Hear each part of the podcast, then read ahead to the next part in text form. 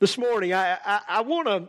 It was interesting the songs we sang in worship and, and some of the things Billy shared. It, it's how you know it's amazing how God weaves together things. One of the things when we planted this church, one of the desires of I believe God's heart, and and and he over the years he has he's made a desire of my heart, is to provide a place of refuge where people that are broken and messed up can gather. And they're not judged, they're not condemned, they're not executed, they're just loved. Hey, I've shared this over and over and over, folks. We're all messed up. Okay? Some of us just keep it hidden better than others. And sometimes, because God wants to heal us, He takes us to the place where, where our brokenness gets exposed and everybody else sometimes gets to see it. Okay, that's just reality. If you run long enough, listen, trust me on this one. He will put you in a corner and he will pull back the curtain because he loves you that much. He doesn't want you to function broken and messed up all the time. He wants to heal you. And so one of our desires was to be it is to be a place of refuge, but it's also to be a place of restoration, a place where we can just love each other in spite of. Okay? I, I tell y'all this all the time, and I, I, hope you believe me. Those of you that, that really know me and have known me most of my life, I'm messed up, okay? I just am. I make mistakes all the time. I've, I've got stuff that, that if, if, if God unveiled, you know what, I'd be embarrassed. I'm messed up. That's just reality. But God is working on me. And here's the thing it's not my job to work on you. It's not your job to work on me or for us to work on each other. It's our job just to love one another as God puts back the broken pieces on it. It's His job to fix us, okay? But what's happened in the church is we have become a very, you know, and, and when I say we, I'm talking about the church in general, has become a very legalistic place where if you can't keep the rules and you can't do what's expected, then we don't want you. We don't need you. Folks, I don't find that in the life of Jesus. I find Jesus hunting those people out. Okay, the same thing had happened in his day. If you couldn't do this and you couldn't do that, and you didn't do this and you didn't do that, and you didn't give this and you didn't give that, then they didn't need you at the temple. Because really, they wanted you for what you could bring, what you could give. Okay? They didn't care that you were hurting or wounded, and that's the world that Jesus walked into. Jesus truly loved people. And, folks, if we will truly love one another, okay, I'm not, listen to me, I'm not saying that we don't confront sin. But I'm saying this if we'll love the sinner, God will confront the sin. He'll take care. That's His job. He will deal with that. He's dealt with it in my life. He's dealt with it in your life. But if we'll just love one another in spite of, I want to tell you, this church will grow. It's growing, okay? And one of the reasons it is is because people have heard, you know what, if you're messed up, you can go there. They'll let you in. You'll be among your kind. That's a good thing, okay? That really is a good thing. And if we'll just love each other, if we'll just, I mean, when you're healing, sometimes you need somebody to walk with you for a while. Sometimes you need people that, that have more wisdom who've walked through those things to point out things and pitfalls, or just say, hey, bro, sister, you're doing it again. And if you keep doing it, you're going to end up in the same place you were. We, we, we, we've got to we've got to learn to love each other. Okay? Instead of just say it with our words. And last week we talked about, we're in a series, and we're talking about normal Christianity. And if you hadn't been here, we're calling normal Christianity the lifestyle of Jesus, what Jesus lived out. That's normal. He's the standard by which we measure our Christianity. Jesus wasn't the first Christian, he was the Christ. Okay? But all his followers after him have been called Christians, little Christ. So we are to, we are to uh, exemplify, we are to live out, we are to model his life in everything that we do. We've, we've looked at a passage in First John that, that tells us if, if we're going to claim to be and belong to Jesus, then we ought to walk as Jesus walked. That means we ought to do the things Jesus did. We ought to think the way Jesus thought. We ought to speak the way Jesus spoke. We ought to be like Jesus. In other words, when people see us, they shouldn't see Nelson. Even on his worst day, they should see Jesus. Now, I'm not quite there yet, okay? I'm just telling you, and I imagine you're not either, but you're in good company because we're all struggling. But we need to be like Jesus. And last week we talked about orphan thinking and, and thinking that, that, that God can't love us because we've messed up. This week we want to talk about stinking thinking, okay? And that is that uh, we struggle to love each other. And it was interesting how this morning has all worked out. But how and what we think, folks, determines what we become and what we do. Someone has rightly says, you are what you think. And right thinking is essential if we want to walk as Jesus walked, if, if we want to be normal Christians instead of just simply average. Jesus is our standard. He's, he's, he's the gold standard that, that we attain to. Therefore, we have to le- learn to think like Jesus thought. And last week, like I said, we learned that we've got to receive God's love before we can actually love God. Okay? Jesus tells, told us in, uh, in, in Matthew that we're to love the Lord our God with all our heart, soul, and mind. Well, before I can do that, I've got to be able to receive His love to me so that I even understand what that kind of love's like. Last week we learned that, and, and we learned that to, you've, got, you've got to receive the Father's love and just rest in it. You don't have to earn it. You don't, we, we don't deserve it. We don't have to earn it, though. God loved Jesus, and He loves Jesus. But you know what? God loves you and me just as much as He loves Jesus. I want you to, I, that's exactly what I said. God loves you just as much as he loves Jesus. I'll never forget, it's been about 12 years ago. I read this verse, and I'd read it a lot of times. But in John 17, in the latter part of verse 23, uh, I'm going to read it from the New Living Translation because I just like the way it, it says it. But it says, Jesus said this. He's, he's praying. He's, this is what we call his high priestly prayer in John 17. He's praying. And he, he's talking to the Father. He's praying for, for, uh, for that, that, that the world would see that he and the Father were one, that the world would see how much he loved them. He was praying for, also for his disciples. But he's also, folks, praying for us. And in that passage in John 17, the latter part of verse 23, Jesus says this Then the world will know that you sent me. And they will understand that you love them. Who's that them? That's, that's the people that would follow Jesus. That you love them as much as you love me. Now, when I read that, here's what happened.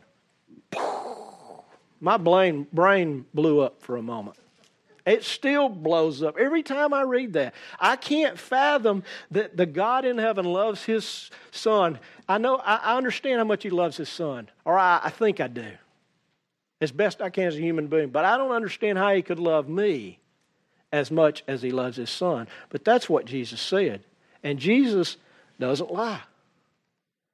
And you know what? Jesus rested in God's love. And he was willing to receive it. We looked at the passage last week where at his baptism God spoke. And he spoke so that not just the people Jesus could hear, he didn't speak necessarily, he spoke to Jesus, but it was more for everything else creation. And he said, This is my beloved Son, the Son I love, in whom I am well pleased. And Jesus hadn't done anything yet. And God says, He's validated, I love him. And Jesus understood that. And he rested in that, folks. And his ministry was far more than the love of God proclaimed. In other words, he didn't just preach, God loves you. He, he didn't just tell the, the prostitutes and the lepers and, and those that were, that were sick, those that were uh, demonized. He didn't just tell them that God loved them, he demonstrated that God loved them. Folks, he demonstrated it not with just a, a wave over them, he embraced them, he took hold of them. It was high definition. Okay, if you want to know what God's love looks like, just look at Jesus because He's God turned inside out. We get to see God's heart in Jesus. And thinking somehow that, that we can somehow make or do something that will cause God to love us more, like I said, is orphan thinking. And it has to go. Because only when we're able to receive God's love, His unconditional love, can we truly love God. Now, that's, that's a rehash of last week's sermon, but there's a second part that we need to understand. Jesus loved God, but he also loved people. Okay? I don't think anybody in here would argue against that fact that Jesus loved people. Jesus summed up in the Old Testament scriptures, he, he summed up the Old Testament scriptures by giving them a command. He said, You shall love the Lord your God with all your heart, with all your soul, and with all your mind.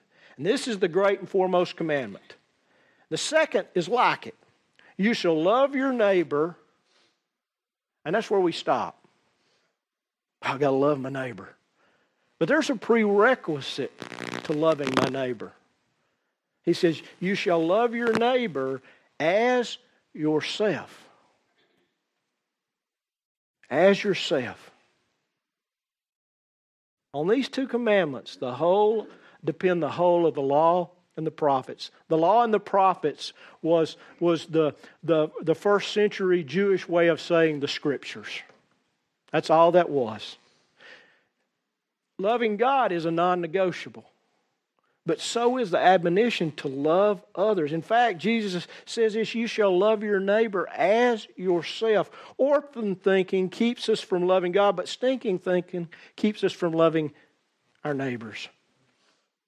I want you to I want to ask you, did you hear what Jesus commanded? He says, love your neighbors.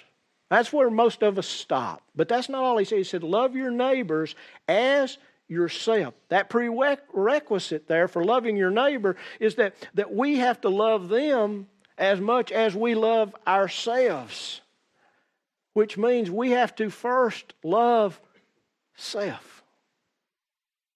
Now, I know what some of you are thinking. That kind of thought right there and that kind of preaching right there leads to narcissism. Okay, it leads to selfishness and it leads to an infatuation with me, my, and I. No, it really doesn't. Because, folks, we can only love others based on our ability to love ourselves. You want to look at the world and see the mess it's in? That's how much we love one another. Okay? That's how much we love ourselves. If we loved ourselves unconditionally, then we could love them unconditionally. Jesus loved others unconditionally, not conditionally. Not conditionally. He didn't love them if, He loved them in spite of. Folks, normal demands an unconditional kind of love. But most of us are poisoned with what I call stinking thinking when it comes to this issue. We don't love others unconditionally because we don't love ourselves unconditionally. Most of us grew up in churches that emphasized this phrase We are dirty, y'all can say it with me, rotten, stinking sinners. I heard that all my life. Okay? I didn't really need the pastor to tell me that. I knew it. Okay? I understood that.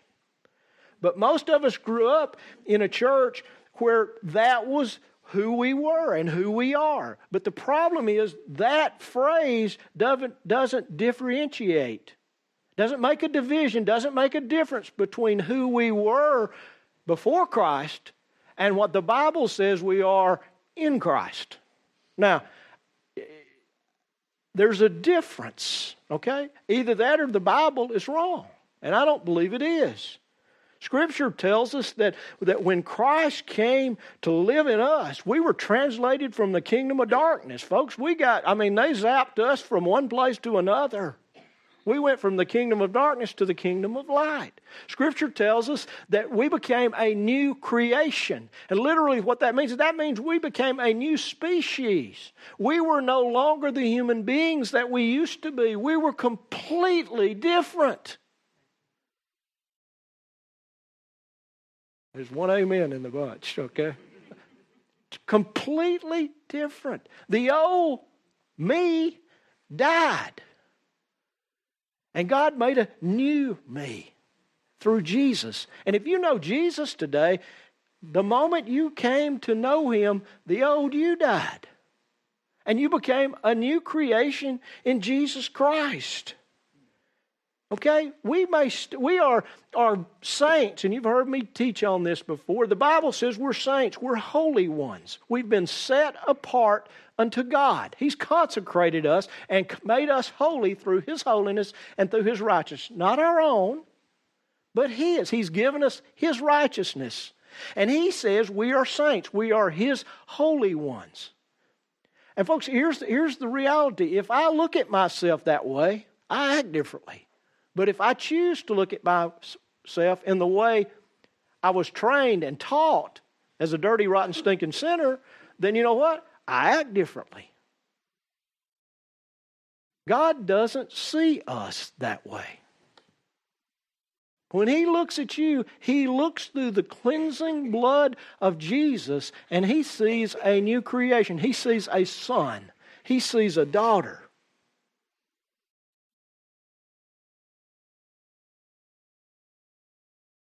Folks, something took place in that moment. Most Christians are waiting to die so they can get to heaven and live it up. Honestly, that's the theology I hear all the time. Heaven is a wonderful place. Don't get me wrong, okay? Don't get me wrong. But Jesus didn't die just to give us eternal life. He also gave us abundant life. And that abundant life doesn't begin when I take my last breath here, it begins when I take my first breath as a new creation in Christ. Okay? Most of us are going to get to heaven and we're not going to know how to act because we hadn't practiced. We're going to have to go to remedial heaven 101 instead of getting right into it and, and getting on with it, okay? And the problem is we've believed that thought process that we're worthless, we're useless, that, that you know, we can't do anything, and we can't, but Jesus can. But when Jesus saved us and He put His Spirit in us, folks, something happened. We became new creations. Yet, most pastors and most churches continue to beat their sheep over the head with the you're a dirty, rotten, stinking sinner stick. And because of that, most Christians are blinded to the value and the, the worth that Christ sees in them. Okay? We don't realize how much or how valuable we are. Let me ask this question. I don't want anybody to answer. I just I want you to think about this. What happens when you sin? What is the process in your mind? What takes place almost immediately? I don't want y'all to answer, okay? Don't answer. okay, don't answer. Y'all are not listening to me. But what goes through your mind? There's a whole lot of things go through our mind, right? Sure, at some point you ask for forgiveness. And, and listen to me, the closer you walk to Jesus, with Jesus, the quicker you'll ask forgiveness. Okay, that's just a reality. But what happens is, most of the time, after it takes place, as somebody just said, there's guilt. Jim. Guilt's a good thing, okay? Guilt brings change. But guilt that just continues to replay the scenario soon becomes shame. And guess what? That didn't come from God. And what happens is we begin to beat ourselves up. We get disappointed. We get depressed. We get angry. We, we, we, we look at what we've done and, and, we, and we just we beat ourselves up because we failed. And folks, that is stinking thinking. You say, well, Pastor, that's what we're supposed to do. That makes us act differently. I don't think it does because you'll probably sin again at some point and go through the process again. So is it working? No, it's not. I'll answer that one for you. But listen, what it does is it proves that our love for ourselves is based on our performance. And it proves that our love for ourselves is therefore conditional. Now remember, God loves us unconditionally, and He calls on us to love others the same way. But if I don't love me, okay? If I'm all the time condemning me, guess what I will do with others? I'll condemn. I won't love them the way Christ loved me. Now you may say, well, Nelson, you know, that all sounds good, but I don't really believe that because I'm not worth that much. Well, maybe I need to ask you a question. Maybe you need to ask yourself a question. How much value and worth do you really have? How valuable are you? I mean, I don't want you to ask that. I want you to ask yourself, how valuable am I? What am I worth? And I can hear some of you, your mind's turning. Listen, preacher, you don't know the things I've done. You don't know what I've said. You don't know where I've been. Uh, you, you don't know what's going on this past week. Nope, I don't. But value and worth are not measured in that. Okay? Value and worth are determined by what someone else will pay for it. Okay? When something is valuable, you can put whatever price you want on it. But the reality of it is, if nobody's willing to give you that, it's not worth that. God was willing to pay for you. And when I say that, I mean every person in this room, including myself. He was willing to pay for you with the death and the blood of his son, Jesus Christ. That's why. Why? Oh, you. He was willing to pay for you with the death of his son. In other words, he felt like you were that valuable that he would exchange his son for you. Now, if that's not true, God made a bad investment. But that is true. I've heard this said, and I, I, I believe it's true, that had you or I been the only person on this earth, Jesus would have died for us. He would have exchanged himself for us. And folks, if if we're not if we can't grasp the value and the worth we have in Jesus Christ, if we can't understand that we are of equal value to him, then we won't grasp how God could love us as much as he loves Jesus, and we won't love ourselves. And if we don't love ourselves, guess what? Everybody else is on their own. Okay? Some of you this morning, when you look in the mirror, you see your past performance, you see your present reputation. You don't see what God sees, and you don't hear what God says. And what happens is, because of that, you can't love others because you don't love yourself. And you don't love yourself because you're afraid that if you do and you love others in the same way, you'll be rejected. You'll be hurt. You'll be wounded again. So you love others conditionally. A little here, a little there, based on the performance of that other person. Based on what that person does or doesn't do. And we're afraid to love unconditionally because in your own assessment, they're not worth it because you're not worth it. And, folks, when that happens, it's, it's, it's evident to people around us that we're loving or we're using that word. We're loving because we're out to get something. Instead of seeing people in need, we see people who want something. We look with suspicion at the situation and we judge them on a set of rules and on a set of regulations that, hey, we can't keep either. But yet we hold them to a higher standard of judgment. And, what we see, we give names to. We, we, we call them down and outers, we call them beggars or gutter rats or sinners or reprobates or thugs or alcoholics or drug addicts or, or lazy or won't work or you know, con men or, or liars or perverts. Our problem is we don't see the people. Okay? We see the sin that that person may be mired in, but we don't see the people. Jesus saw people. He didn't see their situations or their circumstances or their social love, level or, or uh, their sin. He saw people, human beings.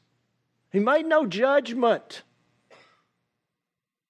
He just saw people. Our problem is we don't see people. Jesus saw them and he loved them. There's a verse in, in Matthew that uh, I just love to read it. I, I like the way it sounds. It, it meets something in my heart every time I read it. Says, Seeing the people, Jesus felt compassion for them because they were distressed. That word distressed means they were harassed and they were dispirited. They were, they were scattered and thrown around on the ground.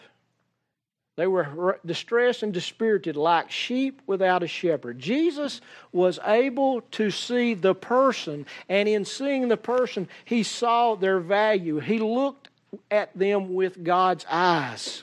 He understood the unconditional love of God. His love for self was unconditional, and therefore he could look at them unconditionally.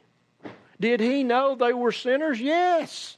Did he know they were prostitutes? Yes. Did he know they were thieves? Yes. But that wasn't the issue. The issue was they are human beings made in the image and the likeness of God. And my mission is to seek and to save them because they are lost. They're lost. They're lost in the high grass. They'll never find their way back out. He didn't say, oh, she's a sinner. Uh, uh, oh, he's, he's a thief. Or that, that wasn't what was flowing through his mind. Because he understood the love of God, it was unconditional. Just because they were a, a thief or a sinner didn't mean they couldn't be loved. Didn't mean they didn't need love. That may have become, may have been why they became sinners and, and thieves and liars and prostitutes, is because they didn't have any love. Folks, a lot of the people that we see that, that we're, we're afraid to go near are in that condition because no one has ever loved them. And can I just tell you this? There are tons of wounded preachers who've never been loved. Now, don't rush up here and all that with me, okay? I'm feeling loved right now. But there, there are guys that they, they weren't loved, so they got into ministry so they could feel a gaping hole in them, and they don't have a clue what love is. And so, what they preach is a very condemning gospel because condemnation is a tool that you can control people and get them to do what you want, which is to love you. But here's reality they don't really love you. okay? They don't. I mean, I know. I've, I've been in church for a while. It's not my first day at the rodeo. Okay? I've lived on the other side of the curtain. I know what it's like. But Jesus saw people and he, he just saw them.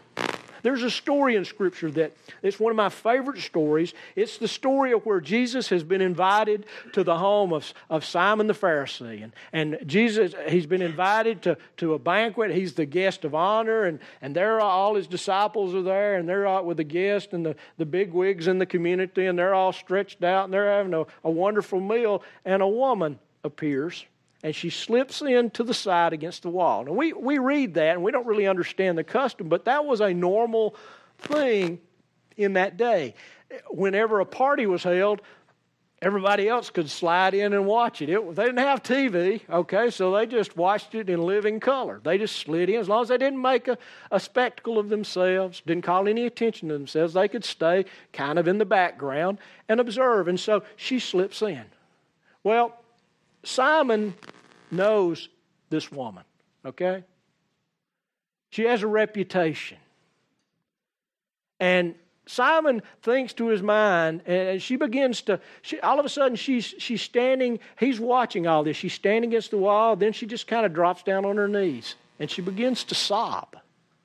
And it's silent at first, but it becomes louder until people can hear it and it's just uncontrollable. And, and her tears are, I don't know if you've ever seen anybody that was really weeping, but man, there's a lot of tears can come out of your eyes when your heart's broken. And she begins to weep, and those tears begin to fall on Jesus' feet.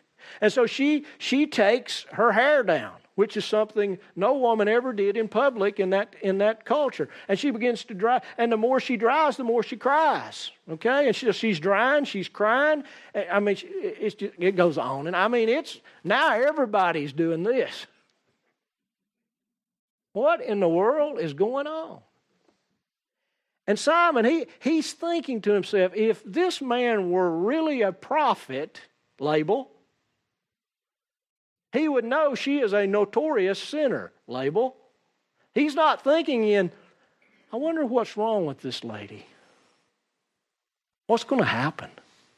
And I love what, what Jesus says. All Simon saw was a sinner.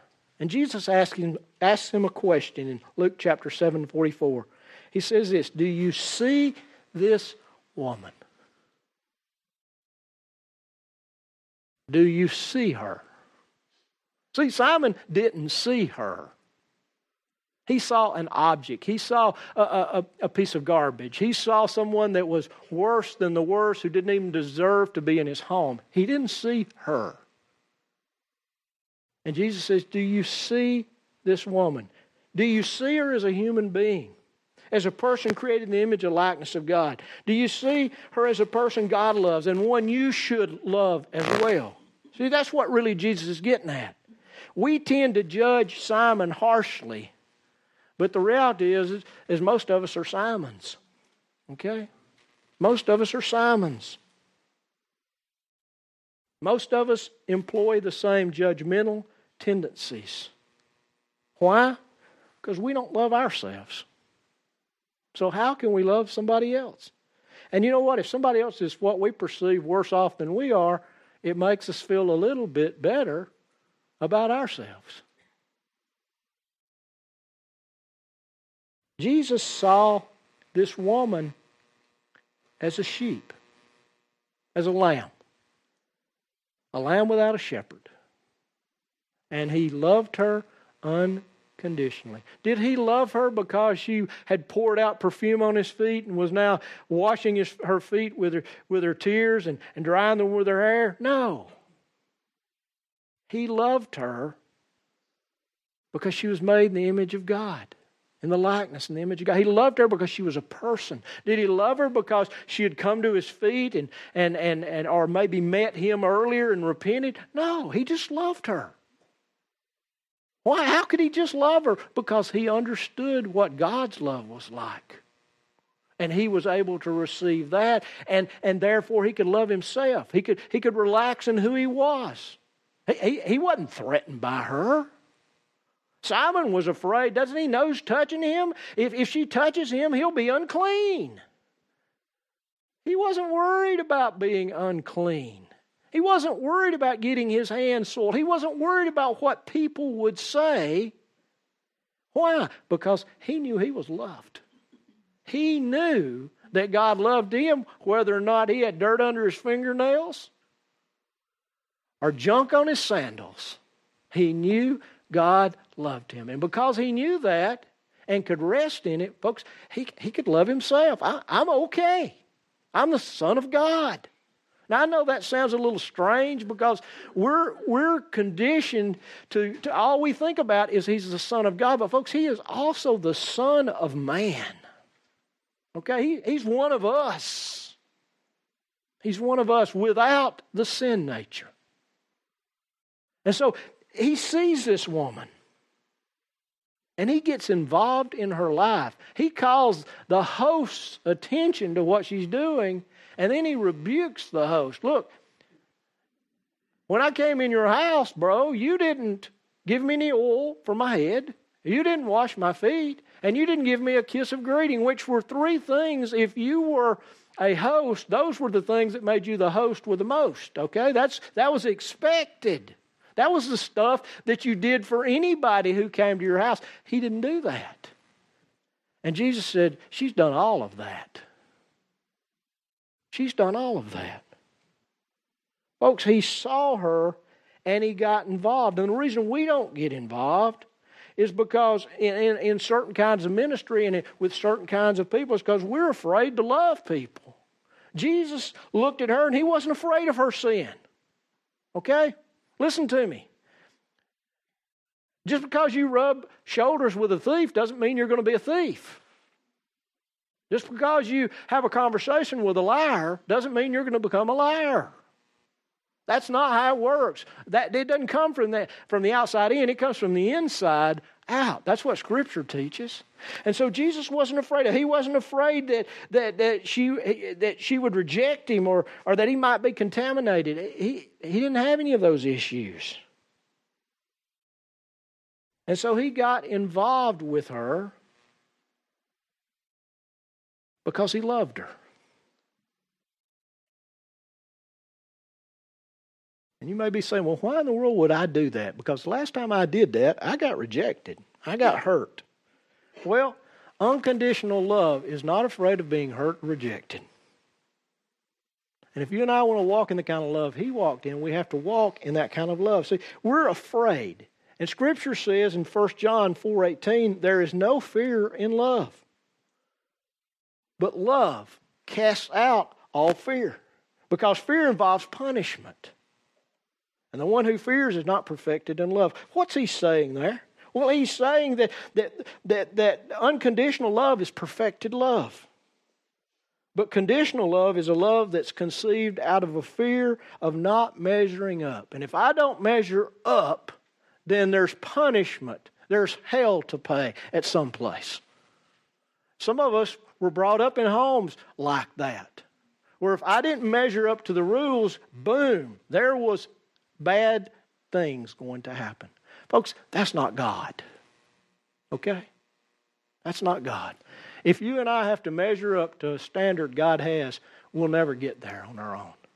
That's why Jesus came and did it. And then He put His Holy Spirit in us to ensure that we could do it. Okay? And that's the only reason any of us can do it, is because He lives in us. And so what happens is, is, is, is we, our love is conditioned on measuring up. It's not on performing to a standard. And what happens is we're afraid because we're going to fail. We're afraid to love. Conditional love seeks to protect itself. Just think about this for a minute. The reason we love with conditions is, is we want to we want to protect ourselves. We want to get the most for giving the least. The less I give, the less chance I get hurt. That's just reality. The more they give, the more I get. Why not let them take the chance and I'll just hide behind my wall? Folks, that's where most of us live. And what happens is conditional love uses people for selfish purposes. But unconditional love sets people free. It sets them free to, to, to give love, but also to receive love. And Jesus loved people with unconditional love. He was transparent, he was vulnerable.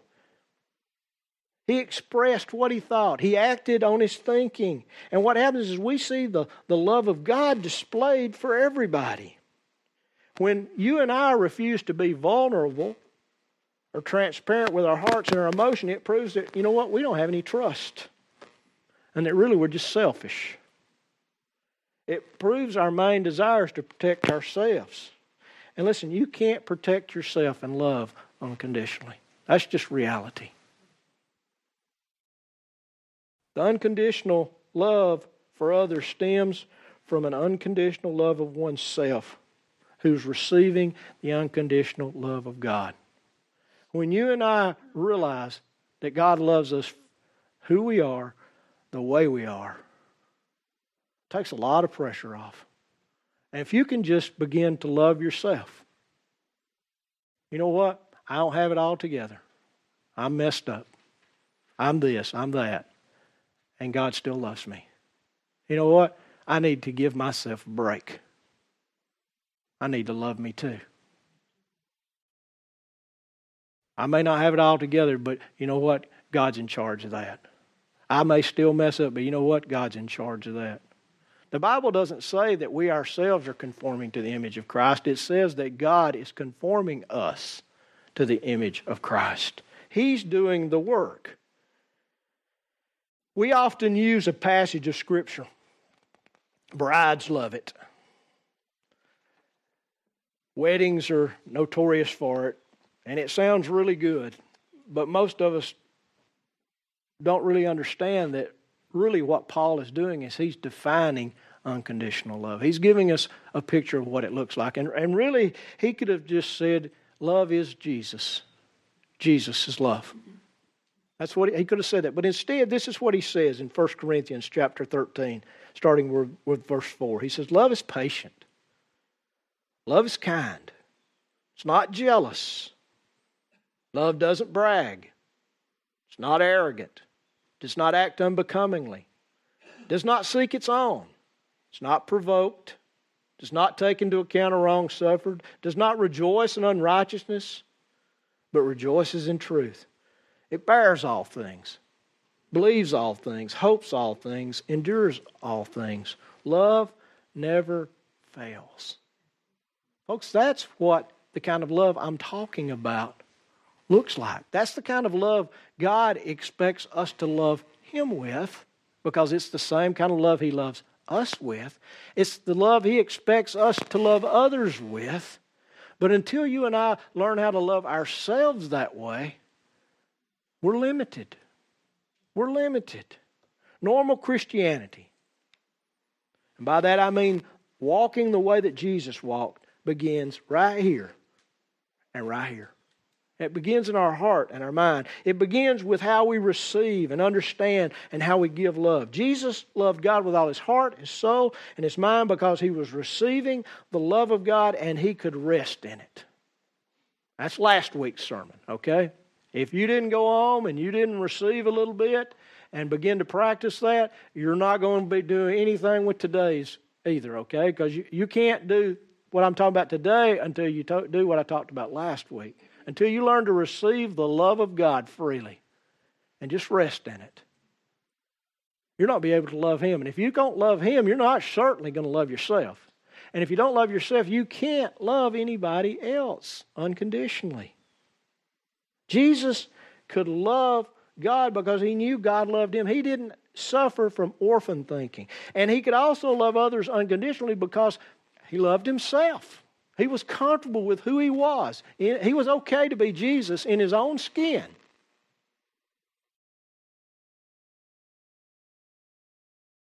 So let me ask you a question this morning. How about you?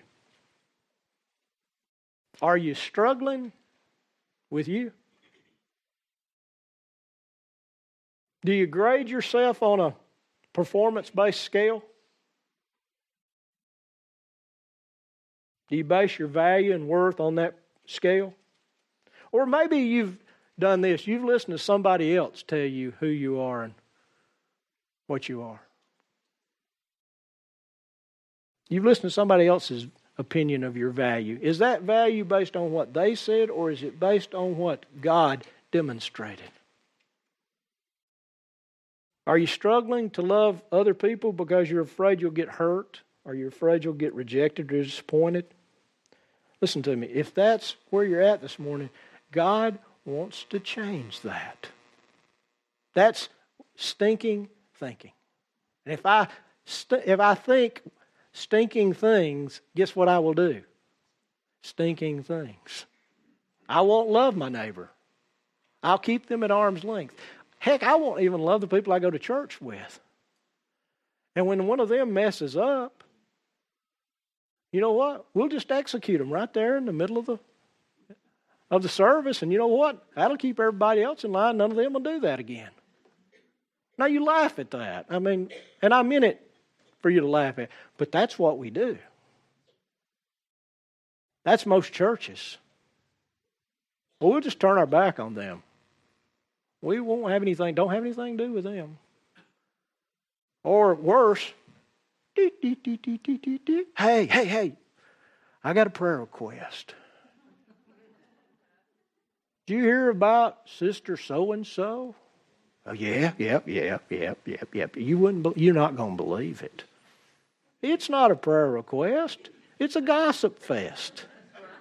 Okay. It's uh, and really what it is is, hey, let's pick up some stones and let's throw at them because Jesus doesn't seem to be there. Say, hey, you without sin, take up the first one and chunk it. Y'all know what I'm talking about, folks.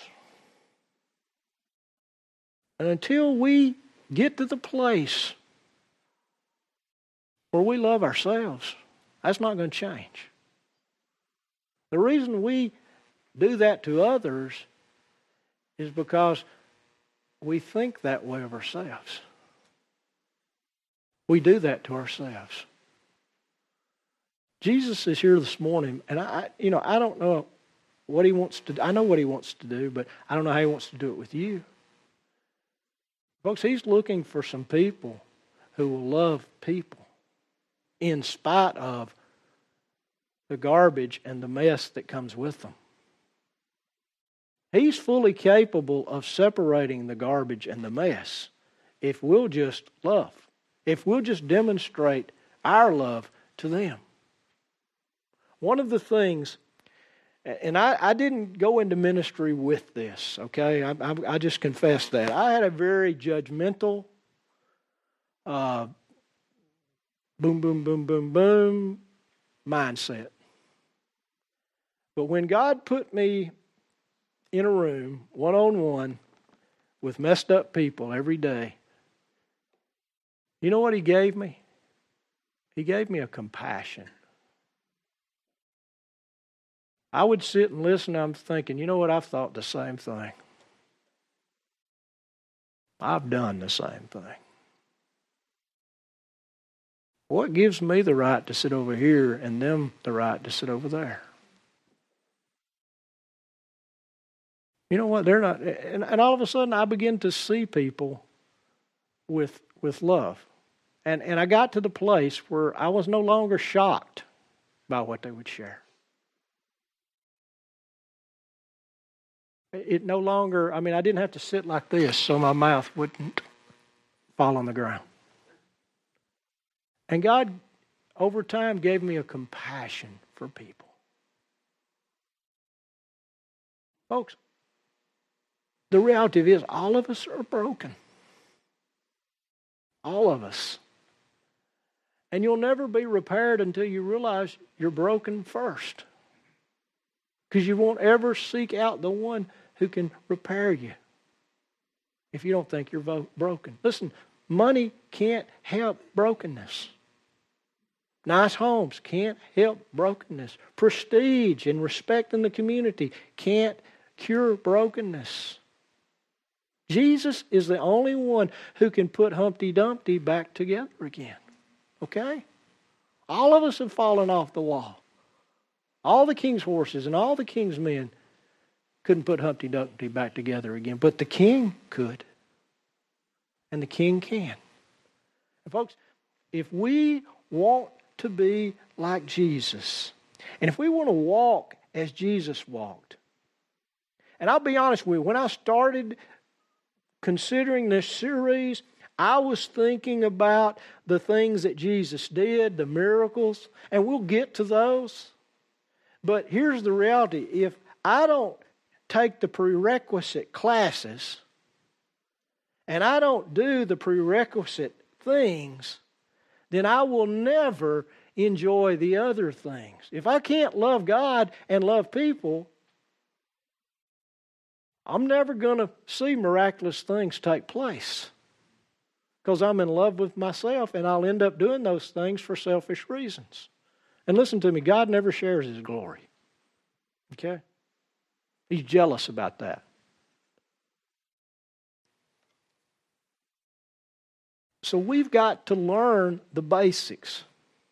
Next week, I'm going to talk about grace a little bit, okay? Because it's important. If, if we understand loving God, loving people, and we understand grace, I mean, really understand grace, I won't have any problem dealing with people that are messed up. I won't have any problem dealing with my own messed up stuff. I'll understand the mindset of Jesus. I'll understand the grids through which he thought and how he looked at people. Folks, it has to start somewhere. Last week, I invited you to go home and, and just get along with God and just receive a little bit. I would ask you to raise your hands, but I don't want to embarrass most of you, okay?